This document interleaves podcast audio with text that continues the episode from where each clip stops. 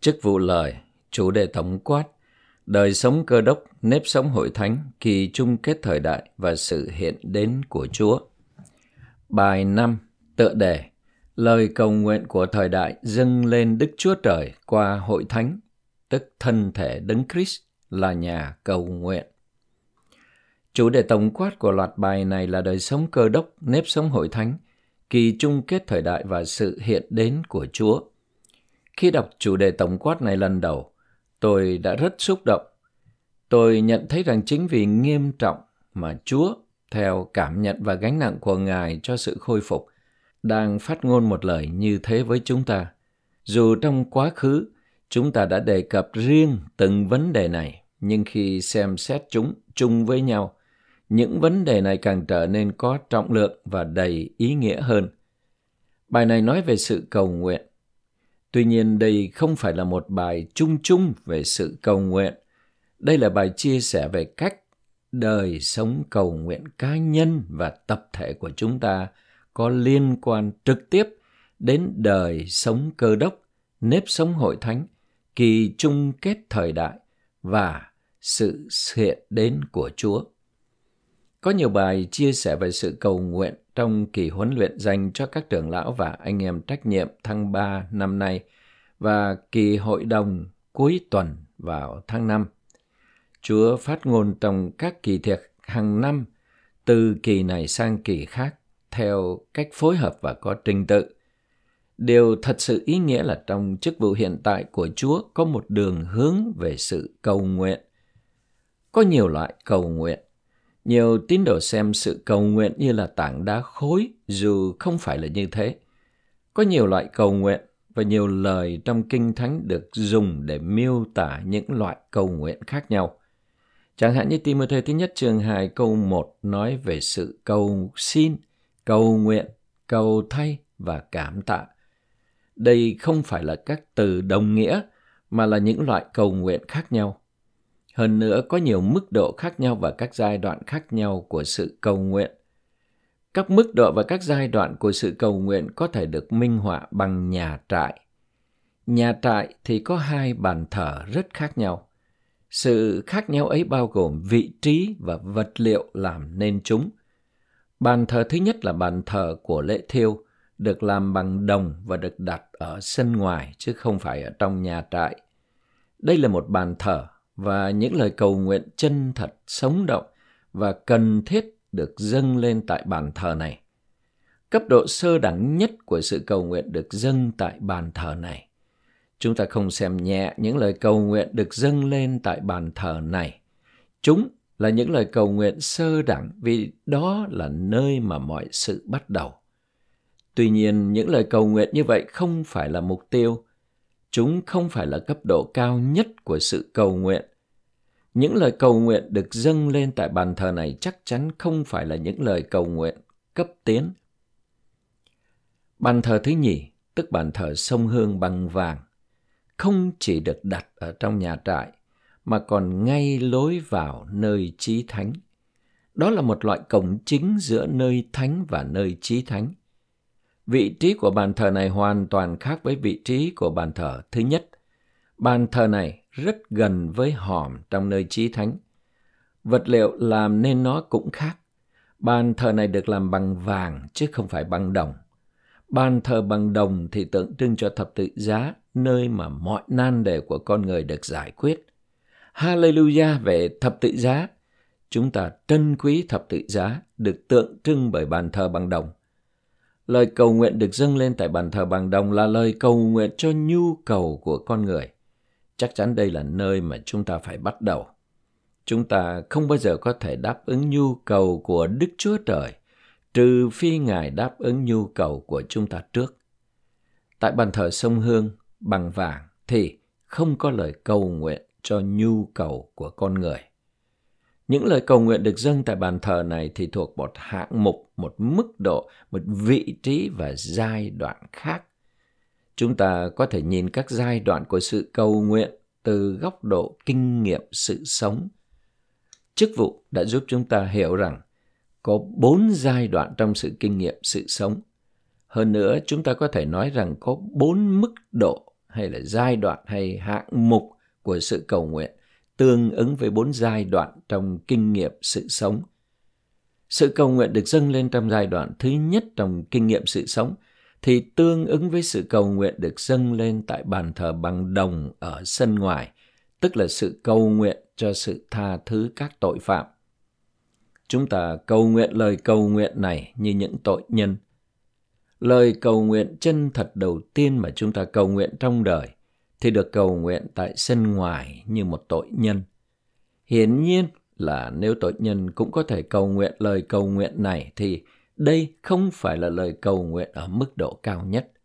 Tuy nhiên, đó là lời cầu nguyện mang tính quyết định, sinh động và cần thiết, đáp ứng nhu cầu của con người đã được tha thứ, tẩy sạch, xưng công chính và phục hòa.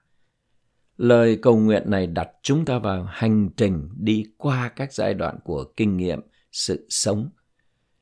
Kế tiếp thì chúng ta hãy suy xét về những lời cầu nguyện ở trong giai đoạn thứ tư rồi sau đó sẽ trở lại để suy xét lời cầu nguyện trong giai đoạn thứ nhì và thứ ba. Lời cầu nguyện trong giai đoạn thứ tư của kinh nghiệm sự sống thì rất khác với lời cầu nguyện trong giai đoạn thứ nhất trong mọi phương diện. Thứ nhất, lời cầu nguyện trong giai đoạn thứ tư là từ một vị trí hoàn toàn khác. Đó là lời cầu nguyện của một người sống trong sự thăng thiên. Vì thế, vị trí của lời cầu nguyện ấy là các tầng trời chứ không phải ở đất. Đó không phải là lời cầu nguyện từ đất lên trời, mà là lời cầu nguyện từ trời xuống đất. Thứ nhì, lời cầu nguyện trong giai đoạn thứ nhất hoàn toàn mang tính cá thể. Đó là lời cầu nguyện để được cứu rỗi, để được tha thứ các tội phạm cá nhân của chúng ta – lời cầu nguyện trong giai đoạn thứ tư của kinh nghiệm sự sống không phải là cá thể, nhưng tập thể. Đây là lời cầu nguyện của thân thể Đấng Christ là nhà cầu nguyện. Những người cầu nguyện trong giai đoạn thứ tư của kinh nghiệm sự sống là những người đã bước vào thực tại của thân thể Đấng Christ trong thời đại này và trong thời gian còn sống này.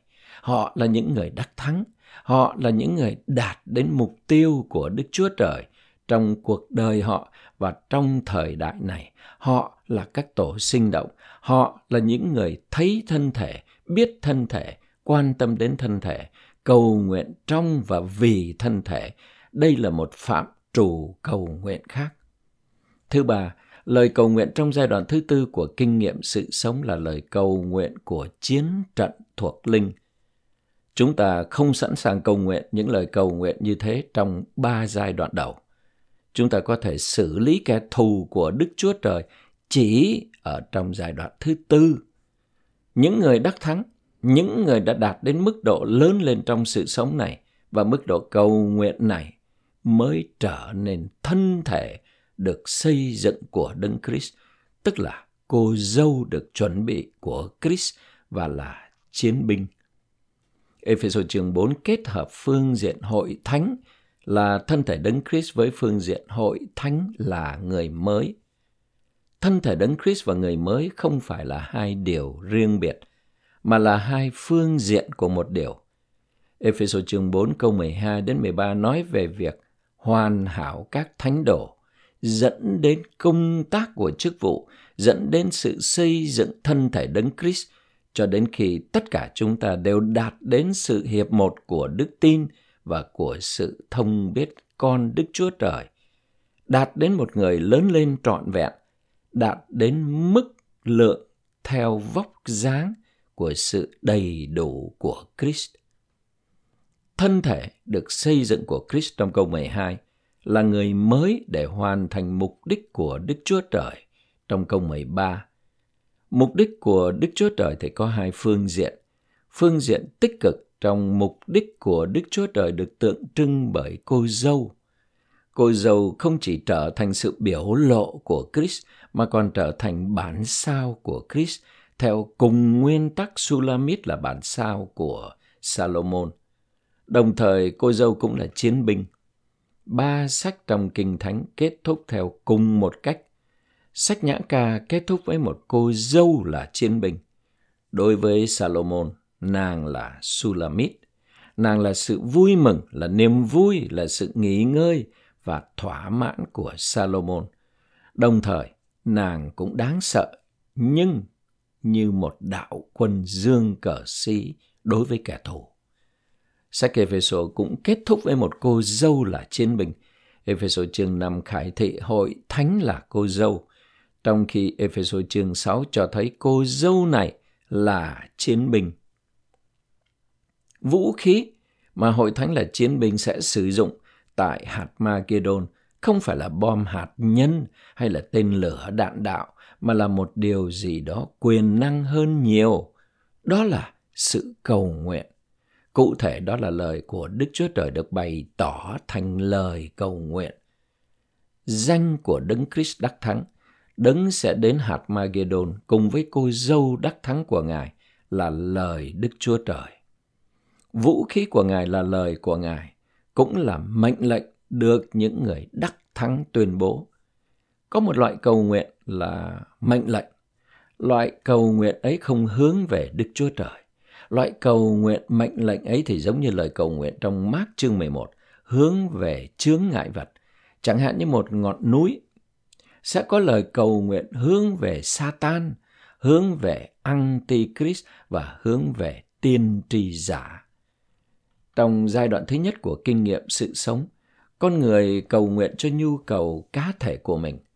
Lời cầu nguyện trong giai đoạn thứ nhì và thứ ba của kinh nghiệm sự sống chủ yếu là để xử lý những chướng ngại vật, những rào cản và những ngăn trở làm chúng ta không thể lớn lên trong sự sống. Chúng ta không nên xem nhẹ lời cầu nguyện như thế. Chúng ta tuyệt đối rất cần loại cầu nguyện ấy.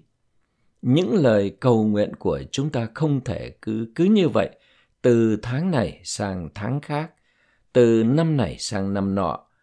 Lời cầu nguyện của chúng ta phải cấp tiến khi chúng ta lớn lên trong kinh nghiệm sự sống. Thường thì không có cách để đo lường những vấn đề thuộc linh chúng ta không thể đo lường sự lớn lên trong sự sống tỷ lệ phần trăm mà thân thể đã được xây dựng hoặc cô dâu đã được sửa soạn bao nhiêu. Chỉ có Chúa mới biết. Tuy nhiên, lời cầu nguyện của chúng ta là một dấu chỉ rất tốt cho biết chúng ta đang ở đâu về phương diện lớn lên và kinh nghiệm sự sống, sự xây dựng với các tín đồ khác và sự chuẩn bị cô dâu. Khi là một tín đồ mới, tôi có cơ hội cầu nguyện với một cặp vợ chồng lớn tuổi. Họ đã ở với anh Ni ở tại Hoa Lục. Vợ tôi và tôi đã ở cùng họ. Sau khi cầu nguyện, chúng tôi rời khỏi căn hộ của họ và tôi nói với vợ tôi, anh không cầu nguyện là trước hết phải thế nào. Tôi nghĩ tôi biết cầu nguyện là gì cho đến khi tôi cầu nguyện với cặp vợ chồng lớn tuổi này. Sau khi cầu nguyện với họ, tôi mới nhận thấy cầu nguyện thật sự rất khác với những gì tôi biết. Chúng ta có thể nghĩ rằng mình giỏi thể thao cho đến khi chúng ta thi đấu với người thật sự là giỏi. Khi đó chúng ta sẽ nhận ra rằng tôi nghĩ là tôi biết môn thể thao này, thế nhưng thật ra thì tôi không biết môn thi đấu này. Thậm chí tôi còn kém xa mức độ mà người này đã đạt được. Vì thế chúng ta cần nhận ra rằng cả trong sự cầu nguyện cá nhân lẫn đời sống cầu nguyện tập thể là đều được nhấn mạnh trong bài chia sẻ này thì cần có sự tiến bộ và cấp tiến nếu buổi nhóm cầu nguyện của một hội thánh không cấp tiến, thì điều này thật sự nên làm cho chúng ta lo lắng. Lời cầu nguyện của chúng ta là dấu chỉ thật sự về sự lớn lên và kinh nghiệm của chúng ta trong sự sống. Chúng ta đang sống trong một thời kỳ rất khác thường trong lịch sử con người và lịch sử hội thánh. Trước đây thì thế giới cũng có nhiều đại dịch, nhưng gần đây chúng ta đang trải qua không chỉ là đại dịch về sức khỏe mà còn là khủng hoảng tài chính toàn cầu. Vừa rồi có đại dịch toàn cầu cho nên nền kinh tế thế giới không mang tính toàn cầu và đan quyện như là ngày nay. Ngoài dịch bệnh và khủng hoảng tài chính, chúng ta cũng rơi vào khủng hoảng xã hội. Tôi chưa từng thấy bất cứ điều gì như vậy trong cuộc đời của mình. Tôi đã thấy những cuộc bạo loạn vào những năm 1960 nhưng tôi chưa từng thấy tất cả những điều này cùng đến một lúc như là ngày hôm nay. Tình hình thế giới là dấu chỉ cho chuyển động của Đức Chúa Trời. Nếu một điều gì đó khác thường đang diễn ra trong tình hình thế giới, thì có nghĩa là Chúa muốn làm một điều gì đó khác thường trong gia tể của Ngài. Đây là cách nhìn của chúng ta. Thế giới có lăng kính và cách nhìn khác về những sự kiện này khi nói về chính trị, sự bình đẳng và chủ nghĩa phân biệt chủng tộc. Chúng ta đang thấy một điều gì đó rất khác thường. Điều này có nghĩa là một điều gì đó khác thường cũng đang diễn ra trong gia tể của Đức Chúa Trời. Trong phần có tựa đề cầu nguyện bằng cách nhận lấy lập trường là sự thăng thiên của Christ. Anh Lý nói, Ngày nay Chúa đang làm gì trên cõi trời? Kinh Thánh cho chúng ta biết rằng Ngài đang chờ đợi kẻ thù của Ngài bị chế phục và bị đặt làm bệ chân Ngài. Hebrew chương 10 câu 13. Trong khi Ngài đang chờ đợi thì điều này sẽ được hoàn tất như thế nào? Điều này sẽ được hoàn tất bởi hội thánh cầu nguyện một loại cầu nguyện cụ thể. Lời cầu nguyện cần thiết ấy không phải là loại cầu nguyện thông thường, mà là một loại cầu nguyện đặc biệt, cụ thể và phi thường. Đó là trong tuyển tập Winnesley năm 1963 tập 1. Gánh nặng cơ bản của bài này là những thời kỳ khác thường đòi hỏi những lời cầu nguyện khác thường. Chúng ta đang ở trong một thời kỳ khác thường, vì vậy những lời cầu nguyện của chúng ta cũng nên khác thường như vậy. Tựa đề của bài này là Lời cầu nguyện của thời đại dâng lên Đức Chúa Trời qua hội thánh, tức thân thể Đấng Christ là nhà cầu nguyện. Cụm từ lời cầu nguyện của thời đại là một cách diễn đạt không thường dùng. Kinh Thánh không có cụm từ này. Lời cầu nguyện của thời đại được dâng lên cho Đức Chúa Trời không phải qua những cá thể, nhưng qua hội thánh là thân thể Đấng Christ. Điều này có nghĩa là lời cầu nguyện của thời đại có liên quan đến thực tại của thân thể Đấng Christ. Việc bước vào ý nghĩa nội tại của thực tại của thân thể Đấng Christ thì có liên quan rất nhiều đến loại cầu nguyện này. Hội thánh là nhà cầu nguyện. Chính Chúa đã miêu tả nhà Ngài là nhà cầu nguyện. Ngài nói trong Matthew chương 21 câu 13, nhà ta phải được gọi là nhà cầu nguyện. Trong nhiều cách, chúng ta có thể dùng để miêu tả hội thánh. Chúng ta sẽ dùng cách nào? Có người muốn nói rằng hội thánh là nhà vui hưởng. Đó thì họ không sai. Tuy nhiên, Đức Chúa Trời nghĩ rằng sự cầu nguyện nên là đặc tính xác định cho nhà của Ngài. Đó là lý do chúng ta không nên xem vấn đề cầu nguyện chỉ là chủ đề cầu nguyện mà không liên quan đến những vấn đề khác. Kinh Thánh khải thị rằng Đức Chúa Trời có một gia tể đời đời mà Ngài vẫn đang thực hiện suốt nhiều thời đại liên tiếp trong lịch sử con người. Một thời đại là một khoảng thời gian mang đặc tính của một điều gì đó duy nhất và nổi bật. Ở trong Kinh Thánh và trong lịch sử con người, các thời đại khác nhau có độ dài thời gian khác nhau. Gia tể đời đời của Đức Chúa Trời chưa bao giờ thay đổi từ thời đại này sang thời đại kia. Gia tể của Ngài ngày nay chính xác là gia tể đã có trong quá khứ đời đời. Nhưng điều cụ thể mà Ngài muốn hoàn tất trong gia tể của Ngài thì thay đổi từ thời đại này sang thời đại kia. Trong bài này, chúng ta đang xem xét thời đại mà chúng ta đang ở và điều cụ thể mà Đức Chúa Trời muốn hoàn tất trong gia tể của Ngài trong thời đại này. Daniel và các bạn của ông nhận biết được thời đại mà họ đang sống. Chúng ta không biết có bao nhiêu người của Đức Chúa Trời trên đất vào thời Daniel và các bạn của ông, và chúng ta không thể biết chắc rằng con người nào khác cầu nguyện hay không. Thế nhưng điều đó không được ghi lại. Điều duy nhất mà chúng ta biết là bốn người trẻ đã cầu nguyện vì họ biết thời đại và biết điều Đức Chúa Trời muốn hoàn tất trong thời đại đó là giải phóng dân của Đức Chúa Trời ra khỏi tình trạng phu tù tại Babylon.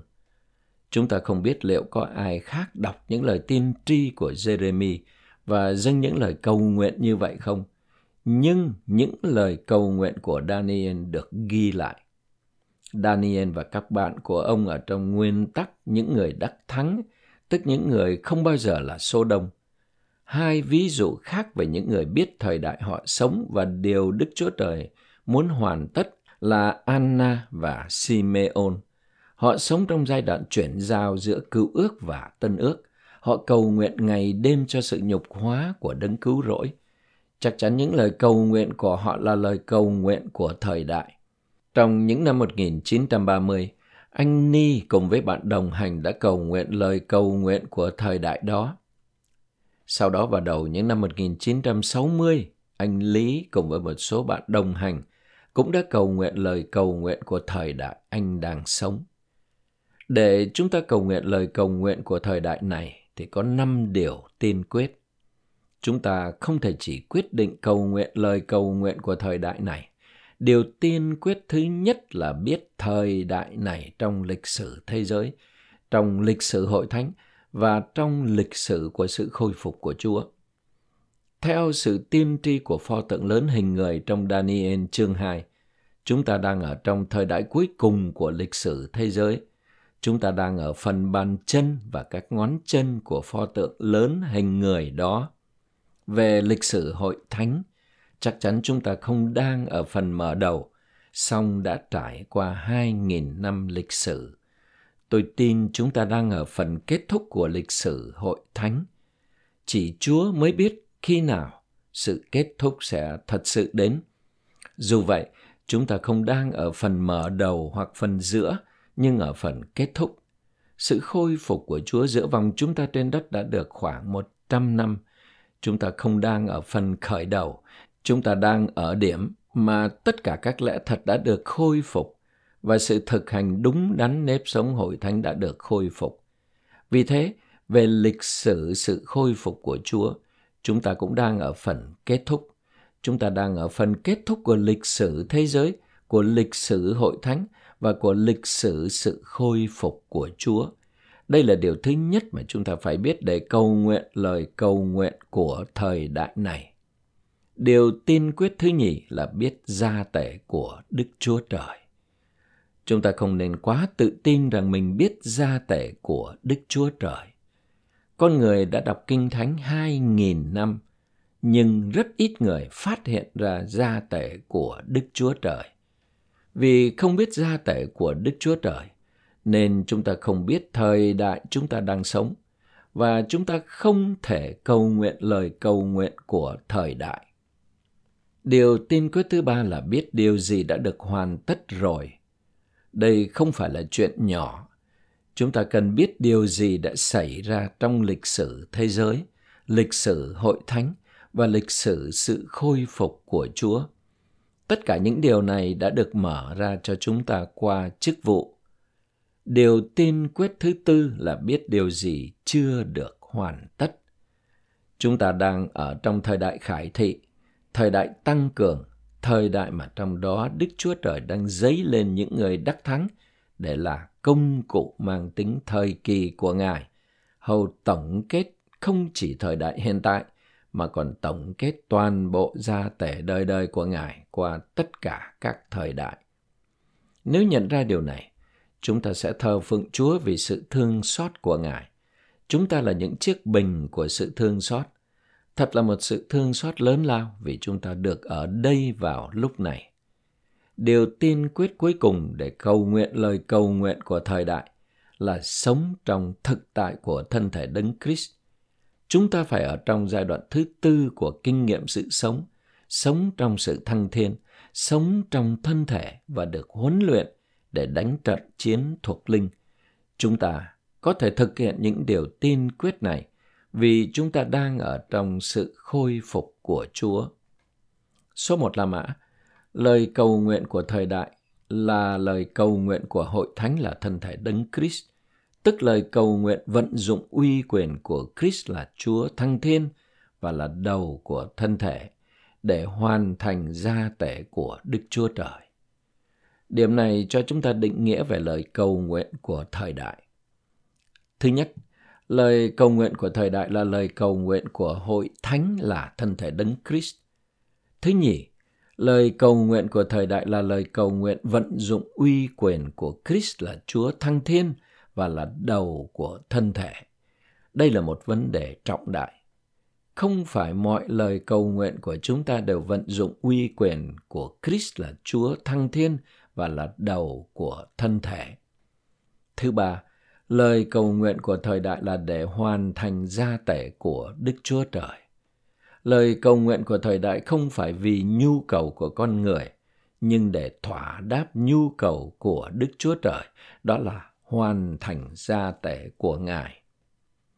Trong quá khứ, tôi miễn cưỡng cầu nguyện cho việc dấy lên những người đắc thắng, vì có thể tôi không là một người đắc thắng. Nhưng bây giờ tôi nhận thức rằng tôi cầu nguyện cho những người đắc thắng, là vì lời cầu nguyện ấy đáp ứng nhu cầu của Đức Chúa Trời trong gia tể của Ngài trong thời đại này. Chắc chắn tôi muốn là một người đắc thắng và tôi hy vọng rằng tất cả chúng ta sẽ là người đắc thắng. Tuy nhiên, đó chỉ là điều thứ yếu. Điều chính yếu là nhu cầu của Đức Chúa Trời. Ngài cần một công cụ mang tính thời kỳ sẽ tổng kết thời đại này và đem Ngài trở lại.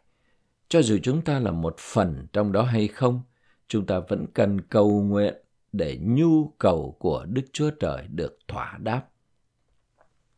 Lời cầu nguyện của thời đại là lời cầu nguyện vận dụng uy quyền. Esai chương 45 câu 11 chép, Đức Giê-hô-va đấng thánh của Israel và là đấng đã làm ra Israel phán như vậy. Hãy hỏi ta về những việc sẽ đến liên quan đến các con ta. Hãy ra lệnh cho ta về công việc của tay ta. Chúng ta có dám ra lệnh cho Đức Chúa Trời không? Nếu biết điều Ngài muốn và là một với điều Ngài muốn, thì việc chúng ta ra lệnh cho Ngài chỉ là chúng ta yêu cầu Ngài làm chính điều mà Ngài muốn làm. Đây có lẽ là một loại cầu nguyện khác với kiểu mà chúng ta đã quen cầu nguyện. Số 1. Sự thăng thiên của Chris Ham ý rằng toàn bộ công tác cứu chuộc đã được hoàn thành trọn vẹn. Số 1. Sự thăng thiên của Chris Ham ý rằng quyền chủ trị của Chris đã được xác lập. Số 2. Chris đã được Đức Chúa Trời tôn cao, được lập làm Chúa của vũ trụ và được lập làm đầu trên mọi sự cho hội thánh. Mọi sự đều ở dưới chân Ngài và mọi sự Ngài đã đạt được và đoạt được đang được truyền cho hội thánh là thân thể Ngài. B. Vì hội thánh là thân thể đấng Christ, nên vị trí của hội thánh thì giống hệt như vị trí của đấng Christ. Vì thân thể là một với đầu, nên vị trí của thân thể giống hệt như vị trí của đầu. Khi Christ được phục sinh, chúng ta cùng được phục sinh với Ngài. Khi Ngài được đặt ngồi trên cõi trời, chúng ta cũng đặt đặt ngồi cùng với Ngài. Đây là những sự kiện thuộc linh nhưng chúng ta vẫn cần xem xét lời cầu nguyện của chúng ta có phản ánh những sự kiện này hay là không. C. Uy quyền của thân thể là uy quyền của đầu được thân thể vận dụng. Do đó, uy quyền của thân thể là uy quyền của đầu. Xa rời đầu, thân thể không có uy quyền. Bất cứ uy quyền nào thân thể có đều hoàn toàn ra từ đầu. D Lời cầu nguyện của thời đại không phải là lời cầu nguyện của các tín đồ cá thể, nhưng là lời cầu nguyện của hội thánh là thân thể đấng Christ. Đây là lý do mà chúng ta cần được nhóm tổ sinh động với những người khác. Chúng ta cần bước vào sự cầu nguyện trong thân thể để cầu nguyện lời cầu nguyện của thời đại. Đó là lời cầu nguyện của hội thánh là thân thể đấng Christ. Số 1. Trong loại cầu nguyện này, Chúng ta không nài nỉ Chúa làm một điều gì đó cho chúng ta. Thay vào đó chúng ta phải tuyên nhận điều mà Chúa đã đạt được và đoạt được. Ngài được đặt ngồi bên phải của Đức Chúa Trời trên cõi trời, vượt trên mọi bậc cai trị, uy quyền, quyền lực, quyền chủ trị và mọi danh được xưng. Số 2. Khi cầu nguyện theo những gì Chúa đã đạt được trong sự thăng thiên, chúng ta có thể nhận lấy lập trường thăng thiên của Ngài và tuyên nhận quyền chủ trị của Ngài trên hoàn cảnh hiện tại trong thế giới. Nếu chúng ta chưa từng có thời gian thực hành loại cầu nguyện này, thì xin hãy làm ngay bây giờ. hãy xem xét mọi điều bất pháp, lộn xộn, rối loạn, phán loạn và chém giết ở trên thế giới. Chúng ta cần nhận lấy lập trường thăng thiên của Christ và tuyên nhận quyền chủ trị của Ngài trên tình hình hiện tại trong thế giới. Không có giải pháp xã hội nào cho các nan đề của thế giới, cũng không có giải pháp pháp lý nào. Nếu chúng ta có thể giải quyết các nan đề của thế giới bằng cách thông qua các điều luật, thì mọi việc đã xảy ra từ lâu rồi. Điều sẽ giải quyết các nan đề trong thế giới ngày nay là sự hiện đến lần thứ nhì của Christ là điều sẽ được đem đến bởi những người cầu nguyện lời cầu nguyện của thời đại. Trong sự đến lần thứ nhất của Chúa, Ngài không xử lý những năng để mang tính xã hội như chiếm hữu nô lệ, phân biệt chủng tộc, bất công xã hội và sự bất bình đẳng. Đó không phải là mục đích của lần đến thứ nhất của Ngài. Tuy nhiên trong lần đến thứ nhì, Ngài sẽ xử lý mỗi một nan đề này. Đây là một thông điệp phúc âm tuyệt vời cho con người ngày nay. Theo bản năng, người ta biết rằng bạo loạn sẽ không giải quyết được bất cứ điều gì. Nó chỉ bày tỏ sự thất vọng. Họ cũng biết rằng các chính trị gia sẽ không giải quyết bất cứ điều gì. Chúng ta có thể nói cho họ biết giải pháp thật và mang tính quyết định. Số 3. Vì thân thể là một với đầu trên các tầng trời, nên thân thể có uy quyền buộc hoặc mở dưới đất. Những gì mà đã được buộc hoặc mở trên các tầng trời. Matthew chương 18 câu 18 chép, Thật vậy ta nói với các anh, điều gì các anh buộc dưới đất sẽ là điều đã được buộc trên trời, và điều gì các anh mở dưới đất sẽ là điều đã được mở trên trời. Câu Kinh Thánh này làm nhiều người đọc Kinh Thánh bối rối, vì câu này ngụ ý rằng chúng ta biết điều gì đã được buộc và được mở trên các tầng trời. Khi cầu nguyện cách đúng đắn, chúng ta được hòa quyện với Chúa, hô hấp Ngài, hấp thụ Ngài và được dầm thấm Ngài. Vì thế, chúng ta nghĩ điều Ngài nghĩ, cảm nhận điều Ngài cảm nhận và muốn điều Ngài muốn. Trong mối liên hiệp hữu cơ như vậy, chúng ta biết điều gì đã được buộc và điều gì đã được mở ở trên trời. Câu Kinh Thánh này không nói rằng chúng ta nên xin Đức Chúa Trời buộc một điều gì đó hoặc mở một điều gì đó. Trái lại câu này nói rằng chúng ta nên làm công tác buộc và mở. Phần lớn thời gian thì chúng ta không dám buộc và mở. Thay vào đó chúng ta lại cầu nguyện, Chúa ơi, xin Ngài hãy buộc trói kẻ thù của Ngài. Có lẽ Chúa sẽ nói, con phải có nhiệm vụ buộc trói hắn. Do đó chúng ta vẫn cần tiến đến mức độ này của sự cầu nguyện. E. Để hoàn toàn bước vào loại cầu nguyện này và có khả năng vận dụng uy quyền được đầu ban cho thân thể, chúng ta cần nhận thức rằng chúng ta là các chi thể của thân và chúng ta phải sống, hành động và chuyển động trong thân thể. Chỉ có người ở trong thực tại của thân thể Đấng Christ mới có thể cầu nguyện lời cầu nguyện như thế. Đây là lý do trong bài 6 chúng ta sẽ xem xét về vấn đề bước vào ý nghĩa nội tại của thực tại của thân thể Đấng Christ. Bây giờ đến số 2 là mã hội thánh tức thân thể Đấng Christ là nhà cầu nguyện. Chúng ta nên cầu nguyện, Chúa ơi, xin làm cho mỗi hội thánh địa phương trở thành một nhà cầu nguyện. À, trong hội thánh là đền thờ của Đức Chúa Trời, tức nhà cầu nguyện.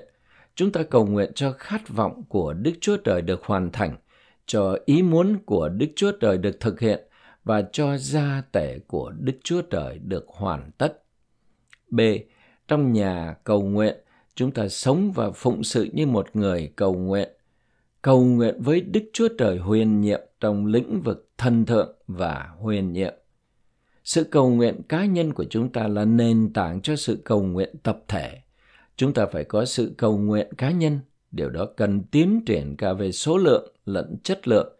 Chúng ta cần được luyện tập trong đời sống cá nhân của mình để tiến bộ trong vấn đề cầu nguyện, hầu cho khi chúng ta đến với nhau, đặc biệt là những người dẫn dắt, các anh em trách nhiệm và những công nhân của Chúa, chúng ta có thể có sự cầu nguyện tập thể C. Trong hội thánh là đền thờ của Đức Chúa Trời tức nhà cầu nguyện. Chúng ta cầu nguyện theo khát vọng và tư tưởng của Đức Chúa Trời. Lời cầu nguyện như vậy thật quý báu và có trọng lượng, sẽ làm rung chuyển các cổng Hades và tác động đến sa tăng. Đây là lời cầu nguyện chiến trận, lời cầu nguyện trong giai đoạn thứ tư. Satan khiếp sợ lời cầu nguyện như vậy vì hắn khiếp sợ thân thể Đấng Christ. D. Lời cầu nguyện làm Đức Chúa Trời hài lòng là lời cầu nguyện xin cho ý muốn của Đức Chúa Trời được hoàn thành và công tác của Đức Chúa Trời được làm trọn. Trong các thời đại được khải thị trong Kinh Thánh và trong lịch sử hội thánh, có rất ít người biết và cầu nguyện cho nhu cầu của Đức Chúa Trời trong thời đại đó. Có lẽ có hàng trăm triệu tín đồ đã được tái sinh ở trên đất ngày nay. Chỉ Chúa mới biết mỗi ngày có bao nhiêu lời cầu nguyện được dâng lên cho Đức Chúa Trời. Quan trọng hơn nữa là có bao nhiêu trong số những lời cầu nguyện ấy là vì sự hoàn thành ý muốn của Ngài và vì sự làm trọn công tác của Ngài. Có bao nhiêu lời cầu nguyện của chúng ta là vì điều này? Chúng ta cần được chạm đến để nhận thấy rằng chúng ta cần được huấn luyện để cầu nguyện lời cầu nguyện đặc biệt này. E. Chúng ta cầu nguyện trong nhà cầu nguyện là để hoàn thành gia tể của Đức Chúa Trời. Trong vua nhất chương 8 câu 48, Salomon nói, Nếu tại trong xứ mà các kẻ thù đã dẫn họ đến làm phu tù, họ trọn lòng và trọn hồn trở lại cùng Chúa, cầu nguyện với Ngài hướng về miền đất mà Chúa đã ban cho tổ phụ họ, về thành mà Chúa đã chọn, và về nhà mà tôi đã xây cất cho danh Chúa. Ở trong câu này, Salomon chỉ ra cách mà con dân Israel đang ở dưới sự áp chế nên phải cầu nguyện. Ngài không nói rằng họ nên cầu nguyện để giảm bớt áp chế, nhưng họ phải cầu nguyện hướng về miền đất, về thành và về nhà. Số 1. Đất thánh, thanh thánh và đền thờ thánh là ba điều trọng yếu liên quan đến gia tể của Đức Chúa Trời. A. Đấng Christ là miền đất tốt tươi của chúng ta. Đấng Christ là thành phố của chúng ta, tức vương quốc của chúng ta. Và Đấng Christ là đền thờ, tức nơi cư ngụ của Đức Chúa Trời. Hallelujah! Đấng Christ là miền đất tốt tươi, thành phố là vương quốc và đền thờ là hội thánh. Điều sẽ tổng kết trong Jerusalem mới. Đây là lời cầu nguyện cho gia tể của Đức Chúa Trời. B. Lời cầu nguyện của chúng ta nên nhắm đến đất thánh, thành thánh và đền thờ thánh. Điều này nghĩa là lời cầu nguyện của chúng ta nên nhắm vào lợi ích của Đức Chúa Trời, tức là nhắm vào Christ và hội thánh là lợi ích của Đức Chúa Trời trên đất. Chúng ta nên cầu nguyện thế nào cho kỳ bầu cử tổng thống sắp tới ở Mỹ? Chúng ta có nên cầu nguyện cho ứng cử viên hoặc đảng chính trị mà chúng ta ưa thích chăng? Cách mà chúng ta nên cầu nguyện cho bất kỳ cuộc bầu cử nào là nhắm lời cầu nguyện của chúng ta vào lợi ích của Đức Chúa Trời. Nhiều lần các thánh đồ, đặc biệt là người trẻ hỏi tôi rằng tôi thích đảng chính trị nào. Tôi trả lời rằng tôi không ủng hộ đảng Dân Chủ hay là đảng Cộng Hòa hay là bất cứ người không đảng phái nào. Tôi là người tin thần quyền. Trong mọi cuộc bầu cử, tôi đều bầu cho lợi ích của Đức Chúa Trời. Đó là đảng chính trị của tôi. Tôi hy vọng anh sẽ gia nhập đảng thần quyền của tôi. Một số thánh đồ dễ bị lôi kéo và vướng vào chính trị. Chúng ta hãy ra khỏi lĩnh vực đó và chúng ta hãy cầu nguyện hướng về miền đất, thành và nhà, tức là hướng về Christ và hội thánh. C. Daniel đã cầu nguyện cho đất thánh thành thánh và đền thờ thánh bằng cách ông mở cửa sổ hướng về Jerusalem. Số 2. Để cầu nguyện cách đúng đắn, chúng ta phải cầu nguyện với Đức Chúa Trời trong danh của Chúa Giêsu, nhắm vào lợi ích của Đức Chúa Trời vì gia tể của Ngài. Cầu nguyện trong danh Giêsu là cầu nguyện cho lợi ích của Đức Chúa Trời trên đất tức Christ là phần hưởng của Đức Chúa Trời dành cho chúng ta là vương quốc Đức Chúa Trời và là nơi cư ngụ của Đức Chúa Trời. Có thể Chúa cho phép tình hình thế giới như vậy để huấn luyện chúng ta. Chúng ta không học cách chiến đấu chỉ trong một đêm. Chúng ta cần tham gia chiến trận để học cách chiến đấu.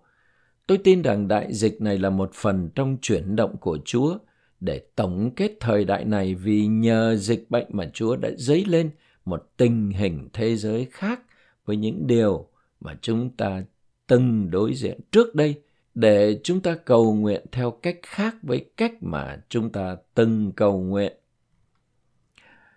F trong chức vụ thuộc trời, Đấng Christ đang cầu thay, cung ứng và thi hành sự quản trị của Đức Chúa Trời. Và chúng ta cần là những người đáp ứng lại với các hoạt động của Đấng Christ trong chức vụ thuộc trời của Ngài bằng những lời cầu nguyện trong hội thánh là đền thờ của Đức Chúa Trời, tức nhà cầu nguyện. Không có gì ngạc nhiên khi nhà của Ngài là nhà cầu nguyện. Vì Đấng Christ đang cầu thay ngày đêm, nên chúng ta cần là những người đáp ứng lại với các hoạt động của Ngài trong chức vụ thuộc trời của Ngài bằng những lời cầu nguyện trong hội thánh là đền thờ của Đức Chúa Trời, tức nhà cầu nguyện – khi Đấng Christ đang cầu nguyện trên các tầng trời trong chức vụ thuộc trời của Ngài, thì chúng ta là thân thể Ngài ở trên đất đang cầu nguyện những điều Ngài đang cầu nguyện. Điều ấy được truyền vào chúng ta tức thì, nhanh hơn cả tin nhắn. Khi Ngài đang cầu thay trên các tầng trời, thì thân thể Ngài trên đất đáp ứng với Ngài cầu nguyện cùng điều ấy. Số 1 qua sự cầu nguyện. Đấng Christ là đầu được ban cho phương cách để thực hiện sự quản trị của Ngài qua thân thể. Khi đầu đang làm việc trên trời bằng cách cầu thay, cung ứng và quản trị chúng ta là thân thể đang làm việc trên đất bằng cách đáp ứng lại chức vụ thuộc trời của Đấng Christ và phản chiếu những gì Ngài đang làm. Chúng ta có thể đáp ứng tức thì với sự cầu thay thuộc trời của Ngài vì chúng ta sống trong mối liên hiệp hữu cơ với Ngài. Hai, nếu tìm kiếm những điều ở trên và có cùng một sự sống và một nếp sống với Đấng Christ, thì chúng ta sẽ hoàn toàn được chiếm hữu bởi lợi ích của Chúa. Lòng chúng ta sẽ ở cùng Ngài trên trời, nơi Ngài đang cầu thay cho các hội thánh, cung ứng cho thánh đồ và quản trị chính quyền của Đức Chúa Trời. G. Lời cầu nguyện trong hội thánh tức nhà cầu nguyện là lời cầu nguyện trong vị trí thăng thiên. Và với vị trí cầu nguyện này có uy quyền của sự cầu nguyện. Khi chúng ta có vị trí và uy quyền thuộc trời, thì những lời cầu nguyện của chúng ta trở thành sự quản trị của Đức Chúa Trời, sự thi hành ý muốn của Đức Chúa Trời. Đây là lời cầu nguyện thắng thế của hội thánh, tức là lời cầu nguyện của thời đại hầu hết các lời cầu nguyện đều không đến từ vị trí thăng thiên vì việc sống trong sự thăng thiên diễn ra trong giai đoạn thứ tư của kinh nghiệm sự sống. Uy quyền đến với vị trí này của sự cầu nguyện, ngay cả trong cảm nhận của con người, uy quyền theo sau vị trí. Nếu có vị trí của Đấng Christ thăng thiên, chúng ta có uy quyền của Đấng Christ thăng thiên. Khi chúng ta có vị trí và uy quyền thuộc trời, những lời cầu nguyện của chúng ta trở thành sự quản trị của Đức Chúa Trời, sự thi hành ý muốn của Đức Chúa Trời. Đây là lời cầu nguyện thắng thế của hội thánh, đó là lời cầu nguyện của thời đại. hát Trong hội thánh là nhà cầu nguyện, chúng ta cầu nguyện theo cách thực thi, buộc dưới đất điều đã được buộc trên trời và mở dưới đất điều đã được mở trên trời. Đây là lời cầu nguyện của thân thể chúng ta có thể có loại cầu nguyện này chỉ khi chúng ta hài hòa về vấn đề mà chúng ta cầu xin hầu hết những lời cầu nguyện của chúng ta không phải là những lời cầu nguyện thực thi vì chúng không ở trong nguyên tắc thân thể. Ngữ cảnh của câu 18 về việc chúng ta buộc dưới đất điều đã được buộc trên trời và mở dưới đất điều đã được mở trên trời là trong câu 19.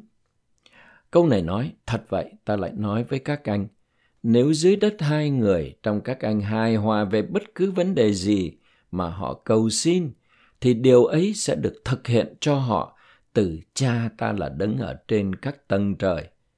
Lời cầu nguyện buộc và mở này là lời cầu nguyện của các tổ sinh động, lời cầu nguyện của các bạn đồng hành sinh động trong thực tại của thân thể Đấng Christ. Chỉ những người ở trong thực tại của thân thể, tức những người hài hòa mới có thể cầu nguyện theo cách thực thi. Y. Trong hội thánh là nhà cầu nguyện, chúng ta có thể dự phần vào đời sống cầu thay của Christ, cầu nguyện tại trung tâm của sự quản trị thần thượng. Đây là một điều gì đó cao hơn.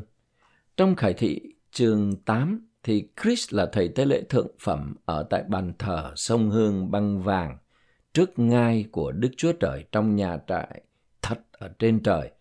Và từ ngai đó, Ngài đang thực thi ý muốn và gia tể của Đức Chúa Trời trên toàn vũ trụ. Chúng ta kết hiệp với Ngài tại trung tâm của sự quản trị thần thượng trong vũ trụ này. Đây là lý do chúng ta không có thời gian để chạy đua vào chức vụ chính trị. Vị trí đó thì quá thấp. Tất cả chúng ta đều dư phẩm chất để làm Tổng thống Mỹ. Là người đắc thắng, chúng ta sẽ đồng làm vua với Christ. Chúng ta sẽ thực thi ý muốn của Đức Chúa Trời từ trung tâm của sự quản trị thân thượng, tức là ngai của Đức Chúa Trời, cùng với Christ là thầy tê lễ thượng phẩm của chúng ta. J. Chủ đề trọng tâm và mục tiêu của lời cầu nguyện trong nhà cầu nguyện là để chuẩn bị hội thánh vinh hiển cho Đấng Christ, một hội thánh tương xứng với Ngài và hoàn thành khát vọng của lòng Ngài.